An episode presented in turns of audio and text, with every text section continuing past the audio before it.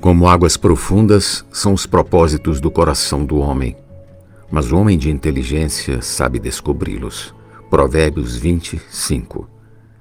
Seja verdadeiro. Não é fácil fazer a leitura do coração do homem, pois as aparências enganam. Ele pode dar a entender uma coisa e a realidade ser outra. Na verdade, nem ele próprio conhece o seu interior, pois enganoso é o coração mais do que todas as coisas e desesperadamente corrupto, quem o conhecerá? Jeremias 17, 9. Pois qual dos homens sabe as coisas do homem, senão o seu próprio espírito que nele está? Assim também as coisas de Deus, ninguém as conhece, senão o Espírito de Deus.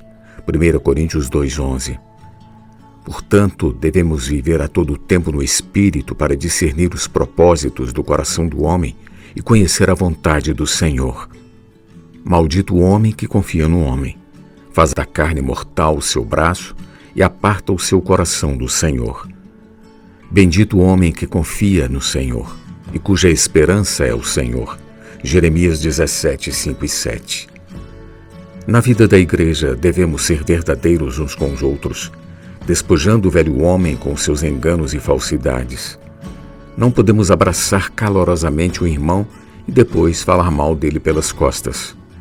Antes, deixando a mentira ou falsidade, fale cada um a verdade com seu próximo, porque somos membros uns dos outros. Efésios 4:25. Esta é a nova maneira de vida do novo homem, andando na verdade. O Senhor, que esquadrinha o coração e prova os pensamentos, retribuirá a cada um segundo o seu proceder, segundo o fruto das suas ações. Jeremias 17:10.